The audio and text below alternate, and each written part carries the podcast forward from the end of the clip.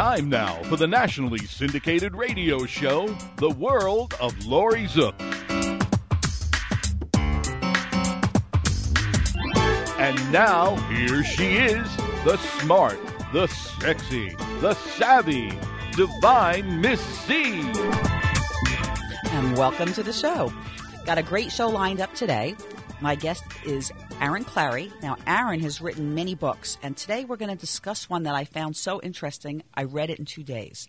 It's called The Curse of the High IQ, and I recently had the privilege of meeting Aaron recently. So, welcome to the show, Aaron. Hello, Laurie. Thank you for having me. Now, Aaron, you're welcome, and I want to read the about the author on the back of your book because you're so funny. It says, after 15 years in banking, Aaron Clarey learned that work sucks, life is short, and was not meant to be spent in the cube suffering idiot bosses. Instead, he decided to pursue a career in ballroom dancing, booze, chasing skirts, motorcycle riding, and hedonism. Ironically, this led to almost legitimate work as an author and consultant. But Aaron only pursues this newfound career half heartedly in order to continue his hedonistic lifestyle. He will, however, put it all on hold to enjoy ice cream with his niece. So I thought that was a, a great thing. It's you, are very different than most authors. I think you pretty much just say it as it is, and that's what I like. So let's start with a little bit of background on you. Tell me about yourself, who you are, and what you've accomplished. Uh, well, I, I accidentally fell into the authorship uh, deal. I was originally a, a banker, an economist. Uh, went to school for finance and economics, and worked in banking for about 20 years. And uh, with the, and it even predates the housing bubble, but with the uh, the dot com bubble, I, I started noticing that uh, nobody in the financial services industry pays attention to sanity or realism. It's all about making money, making sales, making commission. Right. And uh, so th- there's very little genuine financial analysis there. So then that kind of accidentally led me into writing my first book about predicting the housing bubble. And uh, I, I kind of, because of my personality and nature, just kind of rammed heads. I'm not, I'm not a great soldier. Uh, so I, I, I found much more fertile grounds becoming an author and just kind of writing about topics that were not necessarily politically incorrect, but certainly maybe contrarian uh, to whatever the, the current media is saying. Right, and I and I agree with that. People uh, they all just seem to want to go with the flow, even if the flow is in the wrong direction of what's actually happening. Oh yeah, no, there's there's it's a huge lemming. I mean, I've, I've often wished I would have become Oprah and just sold lies for a living because it's really hard to sell truth. But there, there's a market. There's a market for truth. People are hungry for it they're a very loyal audience, and, and that's kind of the the niche I kind of carved out. But uh, oh yeah, you could you can make billions of dollars selling lies.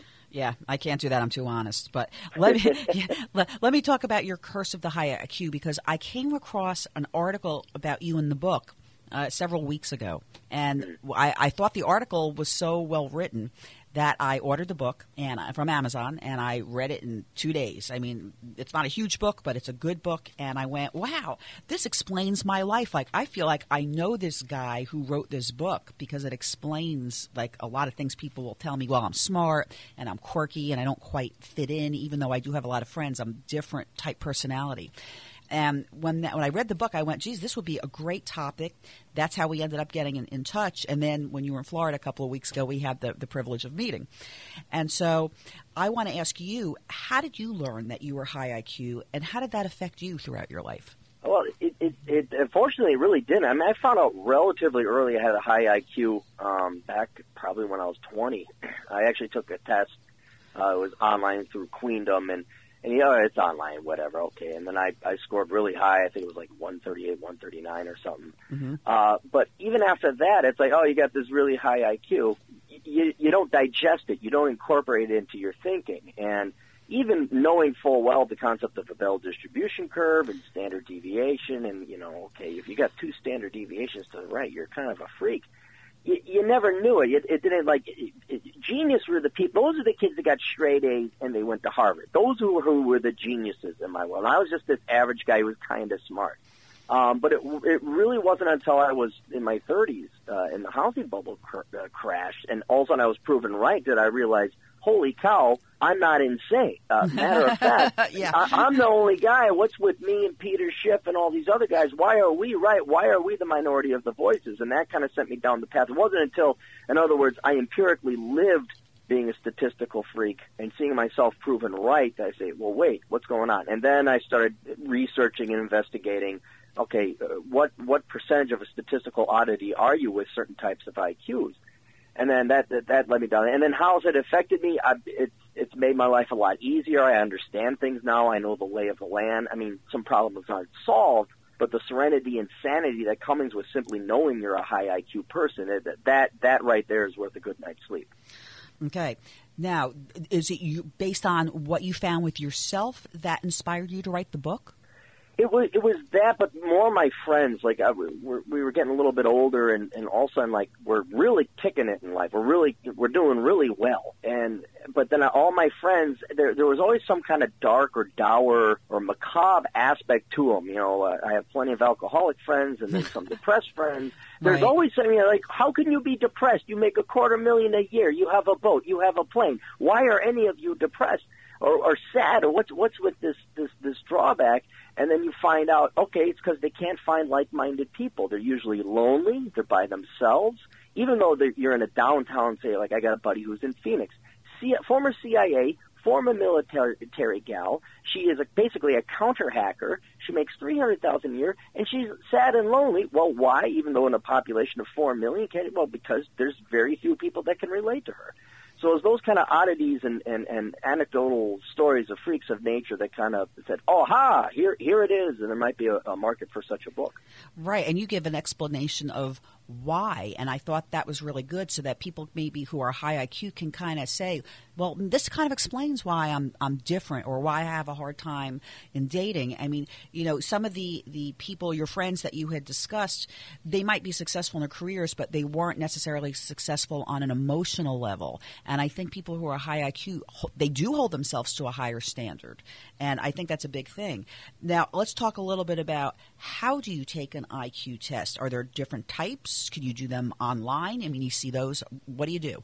Well, I mean, it, it, there's the official ones. It's called the the WAIS, the the Wex- Wechsler uh, Adult Intelligence Scale Test. That's what you would get tested on if you went to an actual psychologist.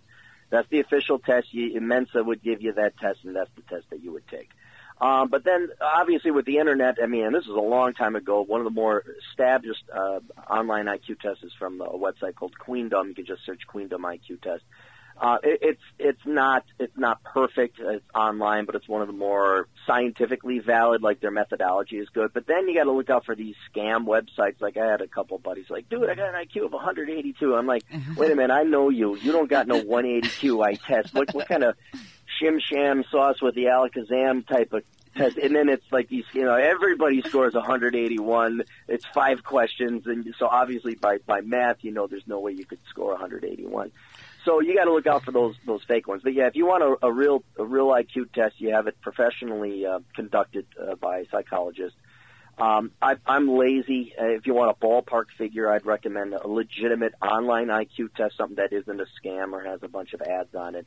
Uh, but but that's that's the main way to go and have yourself assessed. And those are probably going to cost some money, whereas the scam ones are free. You see the ones on Facebook scrolling through your news feed going, oh, check out your IQ, see how smart you are. And you go, well, wait a minute, what's the source and how did they define that? Right. The th- the thing I like about Queendom is they it's all online, so they've taken all the people that have taken it, uh, which is which is what you would do if you were a, you know an actuary or statistician. Okay. And so they they average it and they have a standard deviation all that. So so it's a good ballpark test, like the ones that and, and you don't have to pay for it. Uh, but yeah, if, if you don't have the money, that's that's one way to go. But if you really want it done professionally, you got to pay for it and, and have the WAIS uh, test uh, uh, Okay. done. Well, talk about what. Give me the standards for IQ. I mean, what is average? What's below average? What's you know high? How, what's the bell curve? How, how do you? How, how does that happen? Well, if if you harken back to your old high school statistics days, the mean or the average is 100, and they always base it to 100. So everybody takes the test. They say, okay, the average is this, then they they earmark it to 100, and then the standard deviation um, is 15. So uh, plus or minus one standard deviation. Uh, so you would have an IQ of 85 to an IQ of 115. 65% or 68, sorry, 68% of the population falls within that. Then you go two standard deviations. So now you're down to 70, IQ of 70 up to 130, mm-hmm. and that includes about 95% of the population. Okay. So if you're if you're two standard deviations, even if you're one standard deviation, you're you're, you're smarter than 70% of the population. your two standard deviations, there's only two or three percent smarter. And heaven help you if you're three, or, you know, because then you're just, you know, there's there's literally maybe a handful of thousands of people in the population of 300 million in the United States uh, that are at your level. Uh, so you really uh, exponentially so become a, a more statistically ostracized freak uh, the further down the, the bell curve you go. Okay. Now, in, in an IQ test, can you describe what they might be asking? What kinds of questions? Is it questions? You know, is it the abstract pictures? What piece misses, is missing from this puzzle? What's in an IQ test? Yeah, there's some of that. There's math, there's reading comprehension, but then there's also um, uh, spatial reasoning or spatial uh, testing. Like you watch some figures and there's a pattern, and there you got to do that. Um, you know, something is to this, something is. It's kind of it kind of correlates a little bit like with the SAT or ACT test that you might have taken. Um, and then there's uh, uh, what else was there? There's there's logic, uh, but if if you've taken some kind of aptitude test, it's kind of those type of things that, that you probably endured in school. Gotcha. All right. Now I mentioned earlier, you know, one of my friends recently told me, oh, you know, how smart I was and and quirky. Now I know I had to do some type of testing when I was, I think, four because they put me in from a private kindergarten into first grade at, at I think kindergarten. I think I was only five, and you had to be six. So I was always like a year a year and a half ahead of everybody, which a lot of people might think is good. I graduated earlier. However, from an emotional level, everybody was at least a year to a year and a half older than me, and it made it difficult for me in life to be a child having to deal with kids that were at a different emotional level than me. But when I read your book, you know, it almost, like I said, it felt like I, I almost felt like I was diagnosed. And so I have a high ethical standard. You know, I don't like liars, cheaters, and thieves. And so I question why doesn't everybody else see the big picture when it comes to certain issues? So I've often wondered if I just had average IQ, if life would just be easier. But after reading your book, I see that life really is easier for people with average IQ. And they don't seem to stress as easily over injustices or take the world to heart. So, can you talk about some of the commonalities that high IQ people share? Well, yeah, I mean, there's the there's the ignorance is bliss. I mean, we can we're, we're uh, high IQ people are, are much better assessors of, of opportunities and threats so, like in my personal realm, you know, I'm an economist. I, what what flummoxes me to this day is how people can't look at the national debt, and this is not complicated math, and say like how this isn't a problem. This this is a crisis right here. Uh, so smarter people typically they, they can they can take away the BS. They can see they can remove the fog or the wool from their eyes, and critically assess any opportunities or threats. So this this kind of you, you get the mythical Cassandra where you're trying to toll the the warning bells and sound the sirens. Say we got to do something, but people are watching their Shark Week or they're uh, keeping up with the Kardashians or right. oh gosh, Tom Brady threw for five touchdowns. Isn't that well? They they just so they get to live in this eternal bliss of ignorance that that uh, the, the higher IQ people don't. Um, do you think? In let me, that, let me just ask you real quick though. Do you think, like, when it comes to national debt, do you think it's more that people are desensitized to it, or is it more lower IQ, or maybe both? Both, both. Yeah, I mean, honestly, I mean, you, you know, I what's a good question, and I, I did this when I taught economics. Uh, your average IQ people, average average college students, you say, all right, what's the difference between a million and a trillion? They don't know. They don't okay. know. So you know, well, that's somebody's a millionaire. Yeah, that's because they're doing Common Core, which, if you've ever seen, makes absolutely no sense. But okay. Right. So it's it's a lot of ignorance. It's like, well, the electricity is still on, and the food is still being served, and the milk is still fresh. What do I care? Oh, it's this nerdy economist policy wonk over there. They they really don't care to go beyond uh, average because one, well, they have no incentive, and two, I don't. They're not capable. They just don't have the intelligence. They don't ask why. They don't have the curiosity. So, you know, the higher intelligence people will, they will go down that rabbit hole. They will research. They will find out. And they say, oh my gosh, there's some dark demons over here. But uh, the, the the average people, the the normies, as as we call them, they, they what do they care? It's, it's hey, the electricity's still on.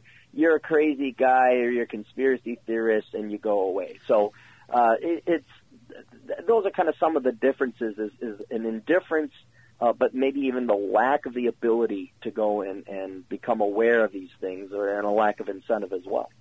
Do you think that high IQ people are more self motivated? I, I, there's been no study. I haven't seen any. So I can't say there hasn't been any study. I tried to find a ton of studies, but I would say yes, maybe. Um, typically because they make more, they achieve more, and then what percentage of that is because they're naturally gifted, you know, genetically have a higher IQ, uh, or how much of that comes from a, a work ethic. It's it's really hard to say. But there are certainly lazy people who are unaccomplished that have a high IQ. So I think that's more of a a realm of a, a, a moral question or morality, uh, philosophical okay. principle to the individual. Then, but typically, high IQ people tend to do better. They tend to make more money, have longer life expectancy. So they they generally, as a group, achieve more. Now, how much of that again is natural talent versus determined work ethic, you know, I haven't seen any numbers for it. Gotcha. Now, I know you gave examples in your book, I believe, on, you know, or, or in some of your articles, because I read all your blogs now. Um, people who, who watch sports, and you talk about, you know, you, do you want to talk about that? Why don't you talk about that? I thought that was well, interesting. It's a curiosity, but, like, I, I don't understand. This is, here's a way to tell if you got a higher IQ, or maybe you ought to go and get it tested. If you can't understand while your friends are getting either angry and throwing things through a television, or they're elated and they're on cloud nine because one team beat another team at swingy stick or sports ball or or swoopy hoop, and and it doesn't solve any. I mean, you should. Be, you know what we should have been excited about? We should have been excited about Brexit because there were some ramifications for the futures of, of, of future generations of people. But if if you get upset that your team, the Minnesota Twins or the Minnesota Vikings, didn't win or did win or beat the Packers or didn't beat the Packers, uh, if you're upset about that, chances are you you ain't got a really high IQ. But if if you're perplexed, you just don't understand why these people get so involved in people that have nothing to do with their lives. They don't know who these people are, and they're wearing the jerseys of some other man with his name on the back. You might want to go and get your IQ tested because you're right. It, it's a good litmus test. There is no value to sports. Uh, I mean, there's entertainment value, or perhaps watching the athleticism. Absolutely, that's kind of. You know, I enjoy a good game, right. but to get emotionally involved, like you pin your your value as a human being and your life uh, whether or not Joe Mauer bats 300 or not. Okay, th- if that's bothering you, yeah, you, chances are you you might have an IQ of above, above 115. Right, and see, I don't understand.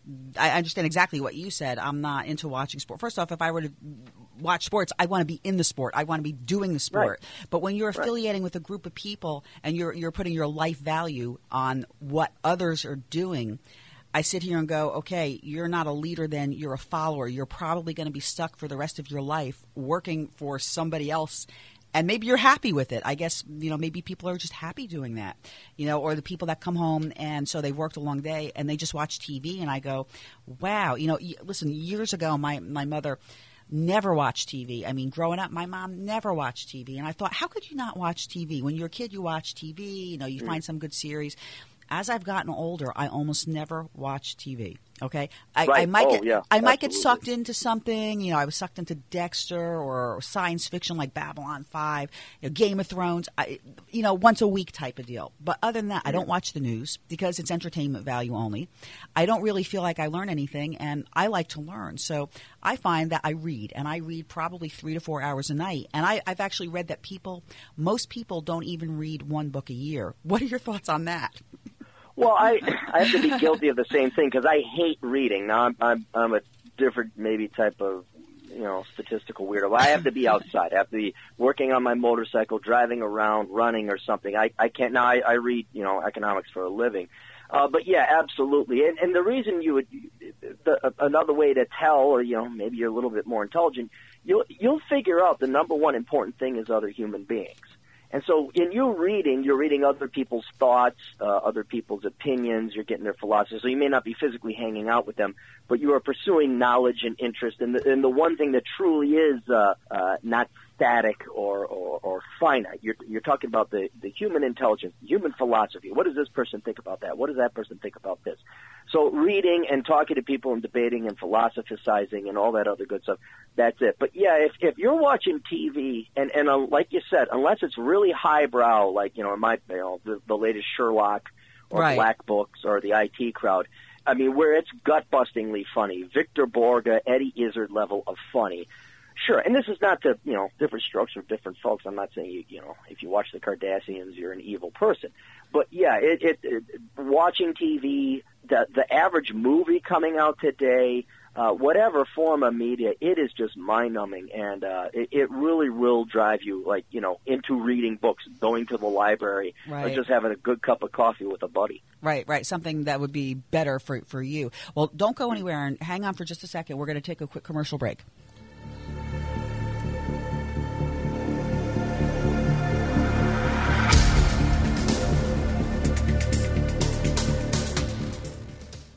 Central Payment, your number one credit card merchant service provider in the industry. Providing e commerce solutions, POS systems, standalone terminals, mobile apps, and much more. Call Central Payments James Carner at 813 777 4332. Looking for the lowest rates in the industry and number one customer service? Call Central Payments James Carner at 813 777 4332. That's James Carner, 813 777 4332. 332.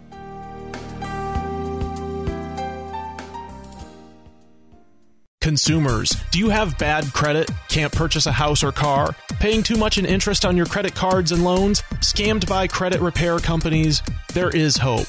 You can get back on track and do it the right way. Call Credit Education Consultants today at 813 500 6064. That's 813 500 6064. Or go to crediteducationconsultants.com now and get the help you need.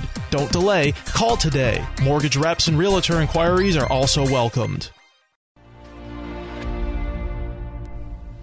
And we're back on the world of Laurie Zoock. I'm here with Aaron Clarey, who wrote Curse of the High IQ.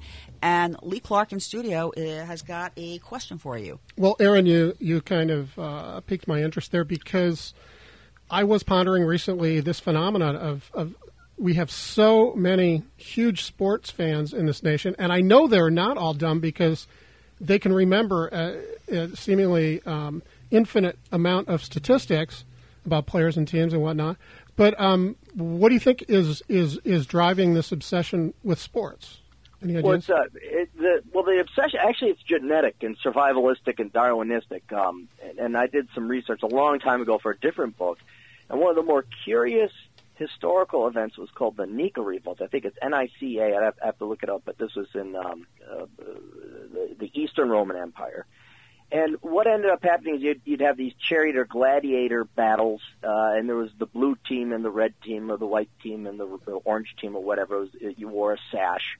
And what ended up happening is I think the blue team beat the green team, and what the uh, green team fans did in response was they revolted, and it resulted in the Nika revolt. And I think like 50,000 people died or something. I have to check the figures. This is a huge revolt.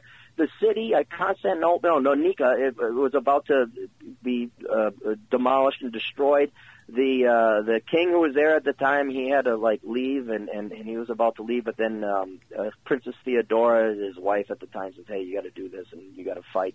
So it's an interesting historical example but what's really interesting is the uh, what it displays is this concept or not concept but this genetic thing of tribalism and that is that there is safety in numbers. That's my team. I belong to these guys and now we have loyalty and strength in numbers and going back, you know, however many millions of years in evolution, having strength in numbers resulted in you surviving longer. You would have people covering your six. You could fight off the saber-toothed tigers. If your tribe was bigger than the other tribe, you could fight them off if they tried to raid your village. So this tribalism, you see it today, it, it, and it, it parallels any kind of variable. Are you a Packers fan? What's your race? What's your religion? What's your sex? Um, and you will see people cheer, uh, cheer, uh, cheer for Team Girl because, well, you know, she's a woman and da da da.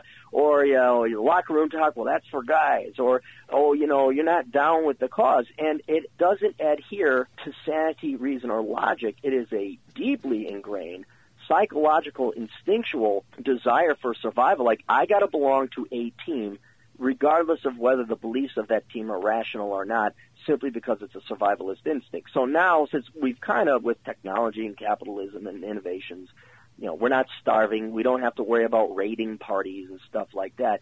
It's still a genetic psychological holdover where you you you will unconsciously want to belong to a team, and so that's where the emotional aspect gets to it. But then, as for some people who are they can remember and cite the statistics, I, I would argue those people probably like the statistics are really peaked about the history of uh, of performance And if you look at those guys who are kind of the statistical sports wonks, they probably don't cry or throw their their remote control through this flat screen TV if uh, the San Francisco Giants don't win. Only the Super Bowl. Only Super Bowl. Well, haven't they even won? I don't know. I don't know. I, don't, I didn't really pay attention. No, that's right. I meant the losing team.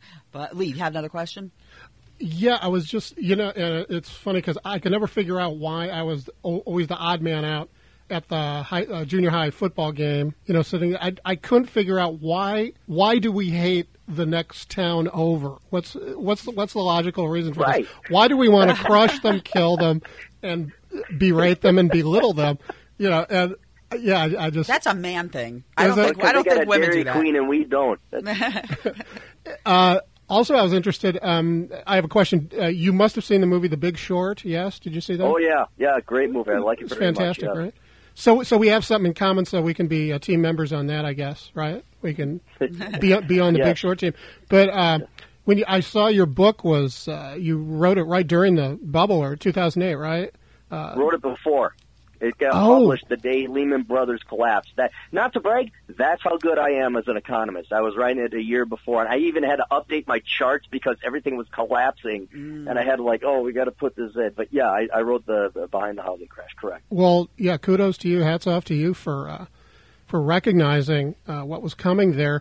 And uh, so, did did you short any stock? Maybe not, right? Not a lot of people no, took that move. Short. Well, I was a young kid. uh, Well, younger. I didn't have a ton of money. And if you want to short something, and you see it in the movie, like they short, but then the market remains irrational. It keeps going up, even though all the fundamentals are collapsing. And uh, that's that's kind of the scene where um, what was it? Christian Bale had to say, "I'm I'm taking I'm executing my authority to deny you guys your refunds." Uh, that that's what it is. The problem with shorting is prices can potentially go up to infinity, whereas um, a stock, if you own it, can only go down to zero. So there's potentially unlimited losses if you short. And I'm a very um, conservative and risk averse investor, so I, I, I didn't short any of, them, of that. Okay. Now let, us talk a little bit about envy. Have you experienced envy as a high IQ person? Do you attract? Yeah, yeah, do- and it, yeah. definitely. In hindsight, you look back and you see like not to go all stereotypical because it wasn't necessarily that, but like the bigger guys are the jocks, and not all the jocks. I had, I had some, you know, I'm a smaller, shorter guy. Uh, the bigger guys would pick on you. I remember one time I even highlighted in the book. Um, someone was asking me, a topic of conversation came up where I didn't know how many cans were in a case of beer. I'm a I'm a senior in high school. I'm like, I don't know. I don't drink. I don't know how many cans are in a, a Right. case of beer. And this sophomore guy, you know, he comes up. It just just the epitome of Wisconsin trailer trash. Says, huh, huh, it's 16 or 24. Even to this day, I don't know how many case beers are in a case of beer.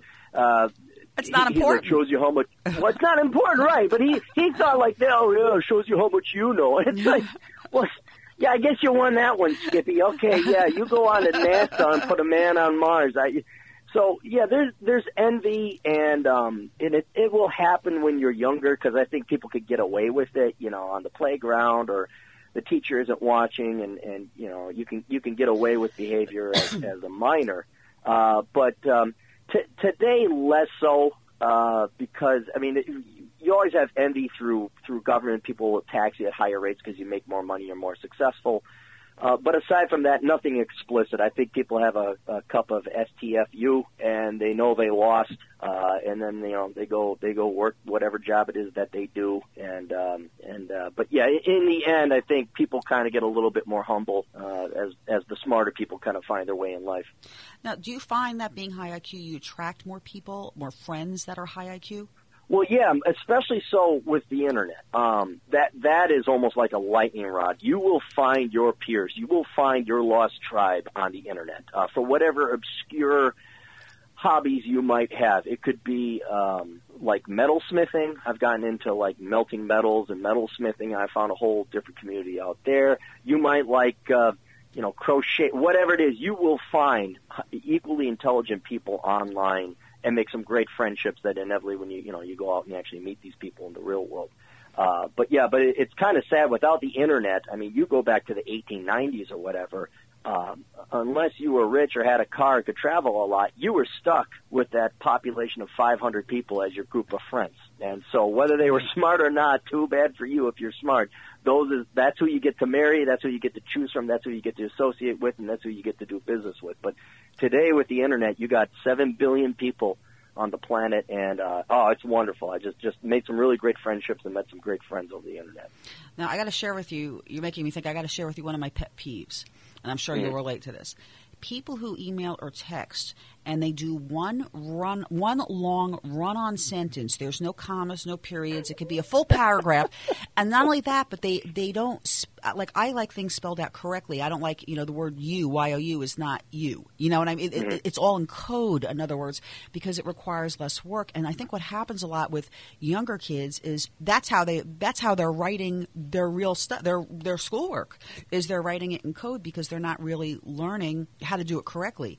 So, do you find like to me that's a big turnoff when I see somebody writes like that? I go, oh my god, like that. That's it makes me think this is a dumb person, and it, might- maybe it's not, but it makes me the presentation, the, the the cover on that book makes me think this person is not too smart.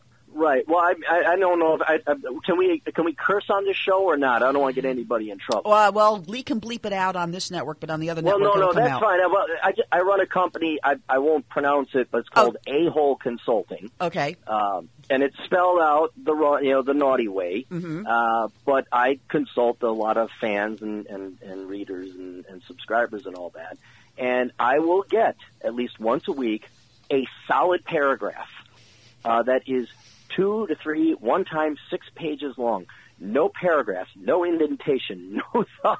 And they're probably writing their And- resumes that way. Yeah, yeah, and they, they they have no no logic. It's like just give me your problem, be succinct. That that totally escapes them, and I don't know if that's necessarily they're dumb uh, as much as I think maybe they got some ADD or, or ADHD or whatever the various incarnation of it is today. Uh, Uh, but yes, it, it that I have ran into where it's not so much the fact that they write a, a, a full paragraph with no indentation. Is it's the lack of organization and thought that's put into it. It's like you just vomited up this with no consideration for the other person. How am I supposed to digest this? So that's yeah. I, I don't know if There's it's no order. intelligence, but it's cer- certainly annoying. Yes. Right. Now, what, what, give me some examples. What are the positives to high IQ versus the negatives? I know we've talked a little bit about it. Well, overall, I mean, an IQ. You want to have a high IQ. Uh, um, I, I, I didn't. A lot of number one complaint I get about this book is it's like a whining, complaining rant. Well, yeah, that's why it's called the curse of the high IQ. Because typically, and and all uh, statistically, having a high IQ is a net benefit. You want to have a high IQ. You have longer life expectancies. You ha- make more money. Uh, less divorce, a whole uh, panoply of uh, uh, socioeconomic, political, all these other different benefits, health benefits come with having a high IQ. Uh, but then, the, I guess what the book was trying to aim for is like, okay, we just assume if you're really smart. Like, I hate, I hate the phrase. Well, he'll land on his feet because that means you just take out all the the societal support of this individual because you just assume that guy or gal is smart enough to figure things out on their own, and that is a tortuous, albeit galvanizing and strengthening journey. So it's the it's the lack of um, acknowledging that that highly intelligent people still have the drawbacks. So some of these drawbacks is you you don't have as many friends. It's really hard to find someone to date or marry or court. Um, dealing with school is torture. I mean, you are stuck in with the inmates, and your teachers aren't even that smart. Uh, and then dealing with bosses, you got to realize bosses. The way you get promoted is not by being smart; it's by being a conformist. And people Right. who conform just aren't smart. And so you will always ram heads with with a boss. And it, I wish, I wish someone came up to me 20 years ago I said, "Look, you're not going to be able to work for somebody else. You're just going to have to go down the route of self-employment, whether you like it or not. That's what you're going to have to do." So there's there's a lot of uh, problems that come with having uh, not necessarily a high IQ, but being a statistical oddity. You don't get to benefit from the infrastructure and the uh, uh, economies to scale that society has been built around because society is built around the majority, by, uh, around the average. Now, from a science, I don't know if you know the answer to this, but from a scientific perspective, high IQ. I'm going to I'm going to assume here that people who have high IQ think very differently than people who have average or lower IQ in the way they process their thoughts. Now, I can only tell you for me, you know, some people they can get right from point A to point B to solve a problem. But some problems you just can't get from point A to point B. You have to look at, you know, you're a credit analyst and I'm a credit consultant, so you had to mm-hmm. look at credit reports. You you have to. It, how can I explain it? There's a nuance to it. It's sort of I always define it as it's like a Rubik's cube. All the colors are on one side. Your Rubik's cube is messed up, and now you got to work on it to try and get it back as close as possible and how do you go about doing that? And so there can be multiple thought processes in, in trying to bring a situation or whatever the problem is to, to resolve it in other words. Well i would think the, the, key difference that i've found is high iq people don't let emotion get in the way of things. Uh, they they are empiricists. They want to solve the problem and so they don't like politics, emotions, or, or anything that isn't logical. They're very Spock-like, you know, very Vulcan-like, and so that and that allows you to be much more efficient uh, in your research or, or what or your goal or problem solving. Uh, whereas average people or average intelligence people, I've found that they get like I, I don't even have political debates anymore because it's pointless. I've I've thrown up a billion charts and data. I've empirically pre- proven people wrong and then they go to the yeah well i just feel or if they're particularly painted in a corner and i have them dead to rights then i get accused of an ism. I'm either a racist or racism or sexism or misogynism or whatever. And it's like do you care to solve this problem or not? Do you really want to close the wage gap between men and women? Well let's tell women to stop majoring in fluffy bunny studies in english yeah. and let's have a major in chemical engineering. Oh my gosh and the feelings and the emotions that it, it's like i'm trying to help women you know but so it, that that's the the key difference I found with with average and commoner uh, normie intelligence and those with high IQ. Um, you know, is is the high IQ people they really want to solve the problem. They really care about re- what reality is. And maybe because we were all nerds when we were growing up and we've just had emotion kicked out of us, we don't care anymore. I don't know if we don't mm-hmm. have any hearts, but but emotion and feelings don't really play a role when I'm trying to do work. Gotcha. All right. Well, we're going to go to a commercial break. When we come back, though, I have a lot more questions for you, so stay with us. Cool.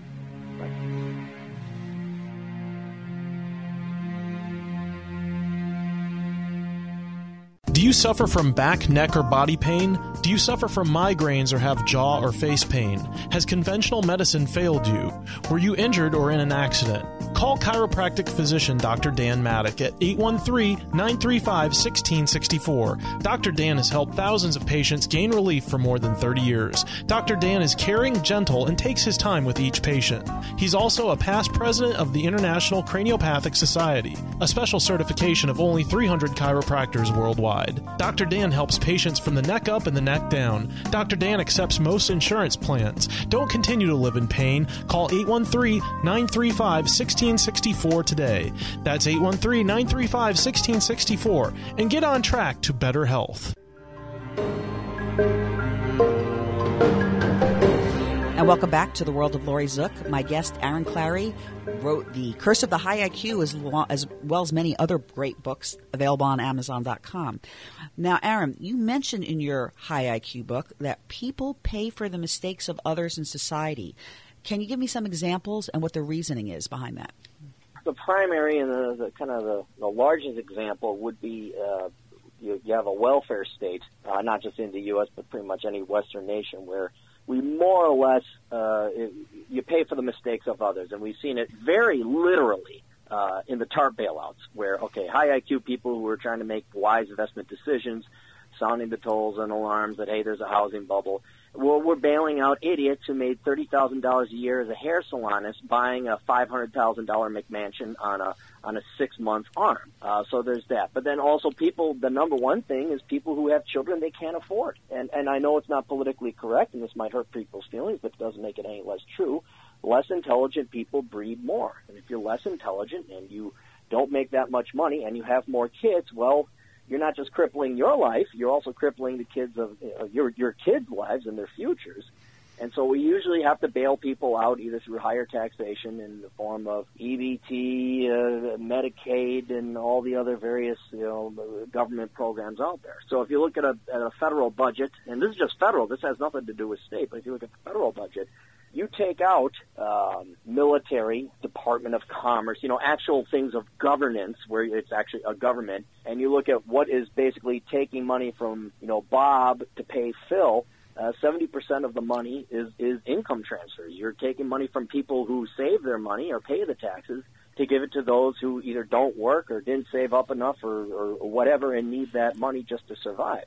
So that's that's a, another Yeah. uh, a tax, as you can say, that, that the Yeah. high IQ people pay. And it seems more like the middle class are paying more for the, the lower income than the people at, at the high end. At least that, that's that's why we have no middle class because they're bailing out, you know, the lower income people. But I did find that you know you call it breeding, procreation or breeding, and so I think to myself, well, if I had met the person, you've met my other half, great guy, been with him for seven years. If I'd met him when I was younger, yeah, maybe we would have had kids and things would have been different. But I've always questioned throughout my whole life having kids because it's such a huge commitment.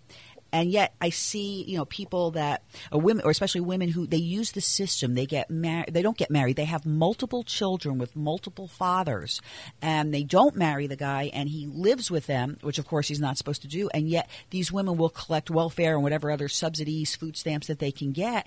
And in a lot of cases, they're making a lot of money, whereas other people are actually going to work, and maybe they're in the middle class and they're not making a high income. But that's what's subsidizing the breeders. Right. Well, and, and keep in mind, these people aren't stupid either. I mean, just because you don't have an IQ of 130 or 150, Oh, right, right, you know, right.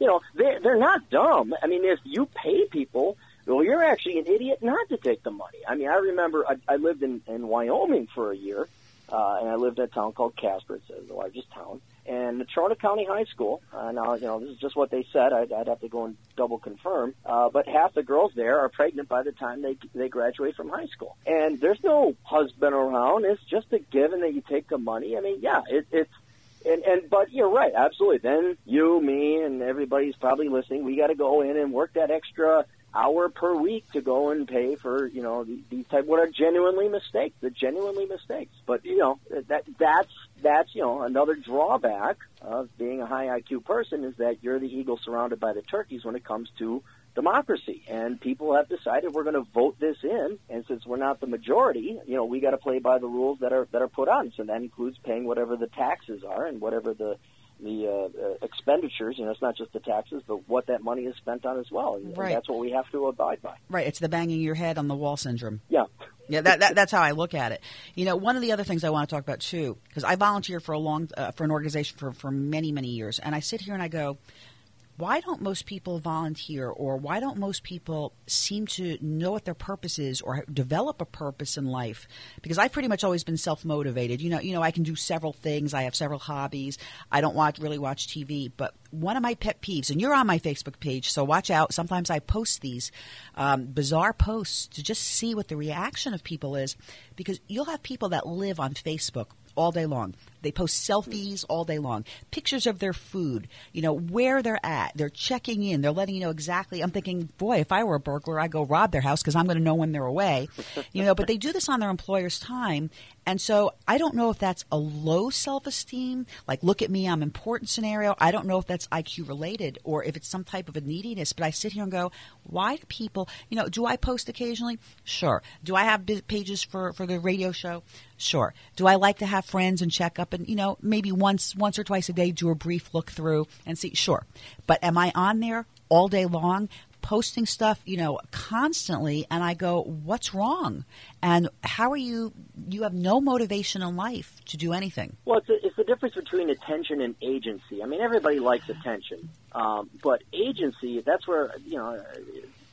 You, higher intelligent people are going to say, "Okay, why am I here? What's my point and purpose?" Whereas I'd say average intelligence people, they don't care. They just want attention. They want survival. They want their their entertainment and they want to watch their swingy stick. And so when you're on Facebook or social media, hey, look at me, give me attention and validate that, that's enough for them. But if you start to think a little bit further, like, okay, what is the point and purpose in life? Why am I here? Uh, that's why you're probably volunteering because inevitably, if you, if you were to think through the logic, like, well, you want to help out your fellow man. Uh, you don't want to have your life be pointless. You didn't want to just exist, suck up some air, and, and turn into Right, food. right. And so you, you want to leave a, a legacy or at least improve the human race in whatever capacity you can. And I, uh, frankly, uh, the higher intelligent you are, the more you're going to stick around along those lines. But the less intelligent you are, you're going to be more like, oh, you know, what's Paris Hilton doing today? Or, oh, geez, I can put this, look at the food I made, and look, everybody be jealous of me because I'm on a beach in Florida type of thing. That's like a yeah, narcissist. that, that's really the difference. Yeah, it's like a narcissistic type type of thing to me. Yeah. You know, but uh, one of the things you talked about in your book was education. So in most schools, kids are you know and they're in a classroom all day. They're grouped there by age rather than ability. So what happens to high IQ kids in school, and how do you think the system could potentially be changed? Oh, the whole radio. s- The um, loaded question, yes. Yeah, you basically you just suffer for 13 years and 17 years if you go to college. I mean, school just sucks for really intelligent kids. You're stuck in there with the inmates. You, uh, if you're not a big person, you're going to have to fight. Uh, it, it just it just sucks. You're you're and and what's worse is the confusion. As a, as a seven year old kid, you don't know why you're having these problems. You don't know why your teacher can't answer these questions because they're the teacher. They're smart. They're the adults. And it's not until, unfortunately, you graduate do you realize teachers are quite, uh, actually, education majors have some of the lowest IQs of all the different types of degrees and majors. So we have, unfortunately, our least intelligent people uh, educating our uh, students. So, Yeah. so there's that problem there. And what I would do to change it, I'd, I'd scrap it. I'd scrap the entire system. I'd come up with more of a meritocracy-based thing, like you pass these tests. We don't care what your age is. Right. Um, I try to outsource as much of it. Like you could do online stuff. Um, I'm not a big homeschooling guy, but that's better than what we got now. I really Oh, haven't yeah. thought up of a system, but yeah, something where I'd, I'd also probably go with a voucher system. Like, okay, we're, the government is not running the schools. We're going to privatize it because they do it better and cheaper than the public uh, sector can. But we are going to pay you so that you can, you know, you have a kid, you get a stipend, you get a voucher every year but yeah, it what what I would do to to really help out all people, regardless of your intelligence, is base it on merit. Like base it on how intelligent are you, how much work ethic are you going to put into it. You know, if you could graduate by the age of twelve, fine, you could graduate by the age of twelve. But anchoring the intelligent with not just average, but the the troublemakers and the stupid uh, or, or the mentally impaired, uh, not not not as a pejorative, but just those who are lower in you you end up sacrificing so much because you're playing to the lowest common denominator, Right. and uh, that that just that just harms and hurts uh, the, the, the education of some some true geniuses that they may not even know they're geniuses. Yeah, I'm agreeing with you. I mean, you also mentioned in your in your book that schools look more like prisons, and I thought, my God, he's right. They do. They and, and you're right. Everybody's a conformist. It's they're training them as conformists so that when they get to work, they're conforming again. Right. I mean, well, that's that's the original. Uh, th- th- that's how the system was built in the 1850s. But yeah, if you drive around, unless they're really new, you go drive around and look at any school, and it looks like a prison. It looks like this minimalist 1960s drab nothingness. And yeah, there's no windows. There's no nothing. It, it's not just a mental prison. It might actually be a physical prison as well. Yeah. How does the U.S. education system compare with other countries? Uh, not too well, uh, especially given what we spend per pupil. I mean, we blow. I think I'd have to look at the numbers again, but we're up there. We're like in the top five of per pupil spending, and our kids uh, on the PISA, uh, PISA. Uh, these are the international standardized tests. Uh, we we get regularly trounced by the Asians, uh, by the Scandinavians, the Norwegians, um, the Swiss. Um, not so much uh, Southern Europe, uh, but given the amount of money we spend, we are totally not getting our bang for our buck. I think I think Mexico is about the only country that does significantly worse uh, based on what percentage of the GDP they spend on education. But yeah, we we um, we we fail in math and sciences, uh, language. I'm not a big fan of languages. We were actually quite average in that but we are just we're we're miserable failures when it comes to tests. But now all that being said, we we do have a lot of creative people, so I wish they would actually put in a creative uh, creativity component to that score. Uh, but but uh, right now it's just math and math and reading. Yeah, that's hard. I come from a music and art family, and now most schools have dropped that out of the system, which is a shame because that's the creative process. You know, the, the other thing you mentioned also, kids are also given are, are often given drugs because they're different or don't conform. And so, you know, I, I've known people say, well, you know, my kid has ADHD and they're on Ritalin or they're on Prozac or they're on some drug. And I'm thinking, my God, like 50% of kids have ADHD if you want to qualify it as that. So half the half the kids are on drugs. I, so I sit here and go, maybe the kids just aren't focused. Maybe they don't have parents who are who are really teaching them and they're expecting that hey they go to school and the school's responsible when in reality it's the parent that sets the moral and ethical standards for, for how that child's going to live so if they're living at home in, in a wild family and then they go to school and they're going to conform well then the school's going to say hey your kid's out of control well, it, it, it's it's I feel we're we're totally failing our kids. I don't mean to sound like a politician, but we are, and I don't mean this in the in the poli because the politicians say we're not spending enough money. You have parents that are outsourcing their kids to daycare. They have kids because they want to have kids. They don't want to raise the kids. They don't want to be with the kids. They got careers that they got to go do, and to heck with it, ship that kid out to daycare, outsource them, and thank God that kid turned five years old because now I could go pursue my master's in whatever it is. So you have a parent class that just really didn't care to have kids. That's basically what it boils down to. Then you have teachers that really aren't there to educate the kids either. They're there because they get three months a year off.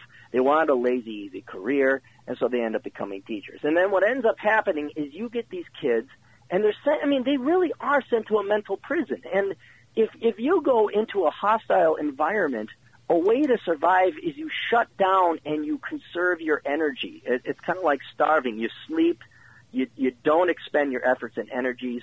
If you were like me, you did your homework, you know, on the bus on the way to school, and you did a really crappy job of it just to get your C minus, to get your parents off your rear, and get your teacher, and just to pass you. And so these kids are, by the time you know, kindergarten's kind of fun, first grade, uh, but by the time you're in the third grade, uh, these any intelligent kid is going to be shut down. They will go into a catatonic kind of comatose state and you could have the greatest teacher in the fourth grade who's, you know, very funny and entertaining and great and he or she knows his stuff. It's too late. The kid is checked out mentally. They're too beleaguered. They're too tired. They have no energy anymore to learn.